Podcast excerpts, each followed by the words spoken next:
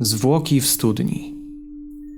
Pewnego dnia, miałem wtedy sześć lat, moja siostra nie przestawała płakać. Tak działała mi tym na nerwy, że zabiłem ją, a ciało wrzuciłem do studni. Kiedy następnego dnia zajrzałem w głąb studni, ciało zniknęło. Kiedy miałem 12 lat, pokłóciłem się z najlepszym przyjacielem o coś głupiego. Wprawił mnie w taką wściekłość, że zabiłem go, a ciało wrzuciłem do studni. Kiedy następnego dnia sprawdziłem studnię, ciało zniknęło. Miałem 18 lat. Moja dziewczyna była w ciąży.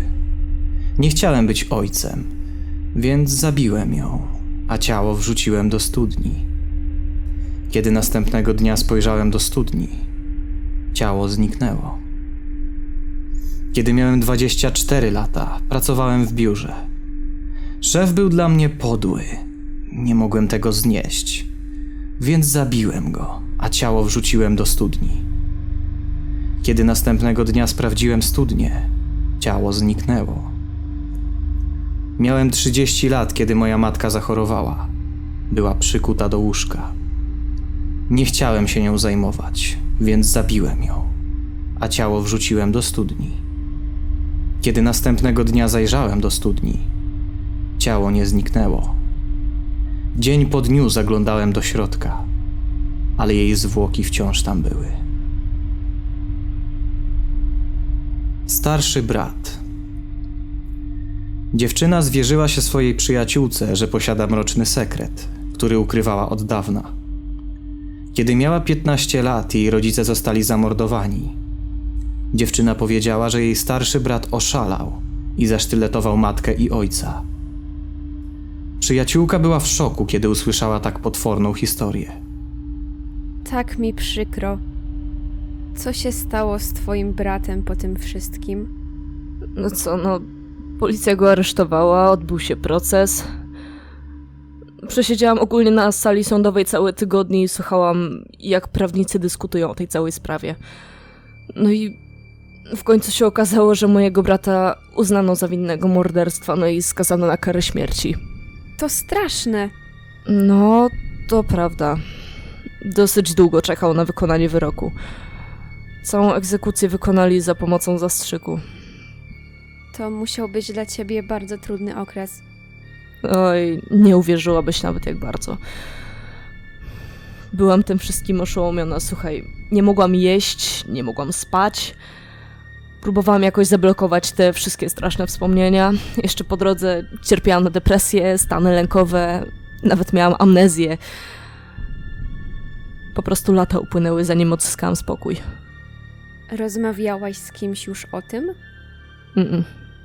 Nigdy. Słuchaj, mam tyle pytań, ale ja wiem, że już nie znajdę na nie odpowiedzi.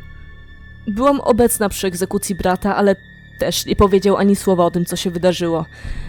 Nie wyjaśnił, czemu zabił naszych rodziców. Po prostu wpatrywał się we mnie bez słowa, jak podawali mu tę śmiertelną dawkę. Wciąż są sposoby, aby się dowiedzieć. Nie wiem, czy się zgodzisz, ale znam kobietę, która jest medium. Umie komunikować się ze zmarłymi. Jest w tym bardzo dobra. Może ona pomoże ci znaleźć odpowiedź, której szukasz. Kilka dni później dziewczyna spotkała się z medium. Kobieta wyłączyła światła, zapaliła kilka świec i usiadła na krześle. Odrzuciła głowę w tył i wpadła w trans. Przez kilka minut siedziała w ciszy. Teraz możesz zadać pytanie. Dlaczego mój brat stracił rozum? Twój brat nigdy nie oszalał. Zawsze był zdrowy na umyśle. Więc czemu zabił naszych rodziców? Twój brat odpowiada za śmierć tylko jednej osoby. Nagle dziewczyna zrozumiała. Schowała twarz w dłoniach i wybuchła niekontrolowanym płaczem. Dziecięca torebka. Siedziałem na stacji czekając na pociąg. Niedaleko usiadła kobieta trzymająca dziecko na rękach. Bardzo lubię dzieci, więc popatrzyłem na uroczego niemowlaka. Kobieta zauważyła to i uśmiechnęła się do mnie przyjaźnie. Śliczne dziecko, powiedziałem. Ona zaśmiała się i odrzekła. Wie pan, to tak naprawdę nie jest dziecko. To torebka. Obróciła niemowlaka, podciągnęła ubranko i pokazała mi zamek na brzuszku.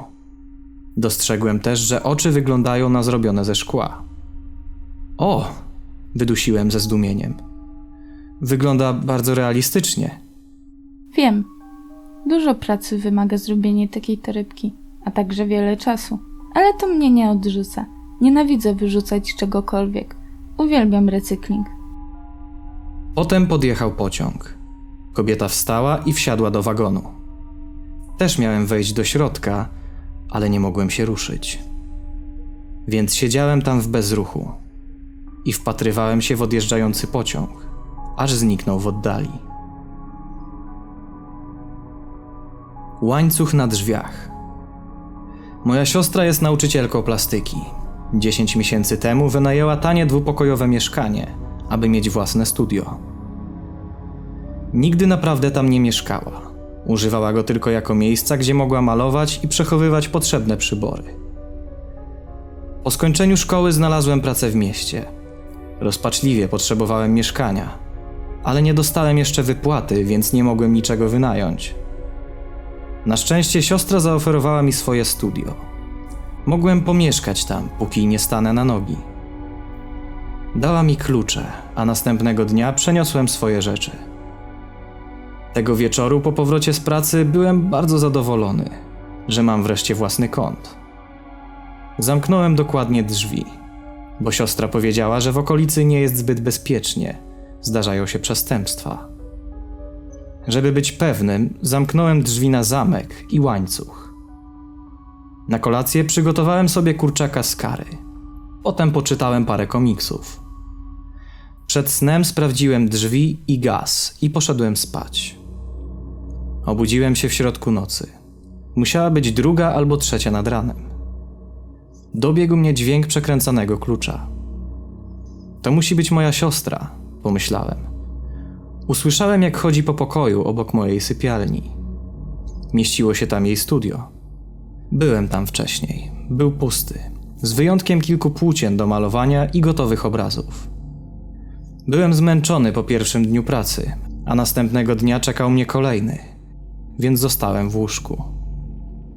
Przez ścianę słyszałem, jak mamrocze i śmieje się do siebie. Artyści to dziwacy, pomyślałem. Tylko chwilę zajęło mi ponowne zapadnięcie w sen. Kiedy się obudziłem, moja siostra już zniknęła. Byłem sam w mieszkaniu. Wstałem z łóżka, wziąłem prysznic i się ubrałem. Szybko nalałem sobie mleka, dosypałem płatki i zjadłem wszystko. Potem chwyciłem torbę i wyszedłem na zewnątrz. Kiedy obróciłem się, żeby zamknąć drzwi, przyszła mi do głowy przerażająca myśl. Po pracy nie poszedłem do studia siostry. Wróciłem do rodziców. Nigdy więcej nie wejdę do tamtego mieszkania. Siostrzyczka. Dzień pierwszy. Moja mama jest w szpitalu, bo będzie miała dziedziusia. Chciałem przygotować jej coś smacznego do jedzenia. Kolega powiedział mi, że gotowanie jest dla dziewczyn. Dzień drugi. Dzisiaj zrobiłem mamie zupę z mięsem i warzywami. Było ciężko, ale zrobiłem ją z miłości. Poszedłem do szpitala i dałem zupę mamie. Była bardzo szczęśliwa i powiedziała, że jestem dobrym chłopcem. Zapytałem, czy dzidziuś też będzie mógł jeść zupę. Mama powiedziała, że tak, kiedy podrośnie. Chciałbym, żeby siostrzyczka spróbowała mojej zupy. Dzień trzeci. Mama wyszła ze szpitala z moją siostrzyczką. Ma na imię Kaori i jest bardzo ładna. Chciałem, żeby się ze mną pobawiła, ale mama nie pozwoliła. Powiedziała, żebym poszedł do swojego pokoju. Jestem smutny. Dzień czwarty. Tata przyszedł dziś wcześniej z pracy. Chciałem, żeby pobawił się ze mną, ale on bawi się z Kaori. Powiedział, żebym pobawił się w swoim pokoju. Jestem smutny. Dzień piąty. Dzisiaj przyszli dziadkowie. Byłem bardzo szczęśliwy. bo oni zawsze bawią się ze mną. Zapytałem babcię, czy mi poczyta, ale ona kazała mi iść do pokoju. Babcia i dziadek i mama i tata przytulają Kaori. Spędzają z nią cały czas. Mama powiedziała: Kaori jest tak śliczna, że mam ochotę ją schrupać. Tata powiedział: Masz rację, ja też. Dzień szósty. Zrobiłem dziś zupę z mięsem i warzywami dla moich rodziców. Pokroiłem warzywa bardzo cienko, ale mięso było twarde. Po obiedzie rodzice biegali po domu i wołali Kaori, Kaori. Wszędzie szukali mojej siostrzyczki. Czy ktoś ją widział? Jest tak śliczna, że wszyscy chcą ją schrupać.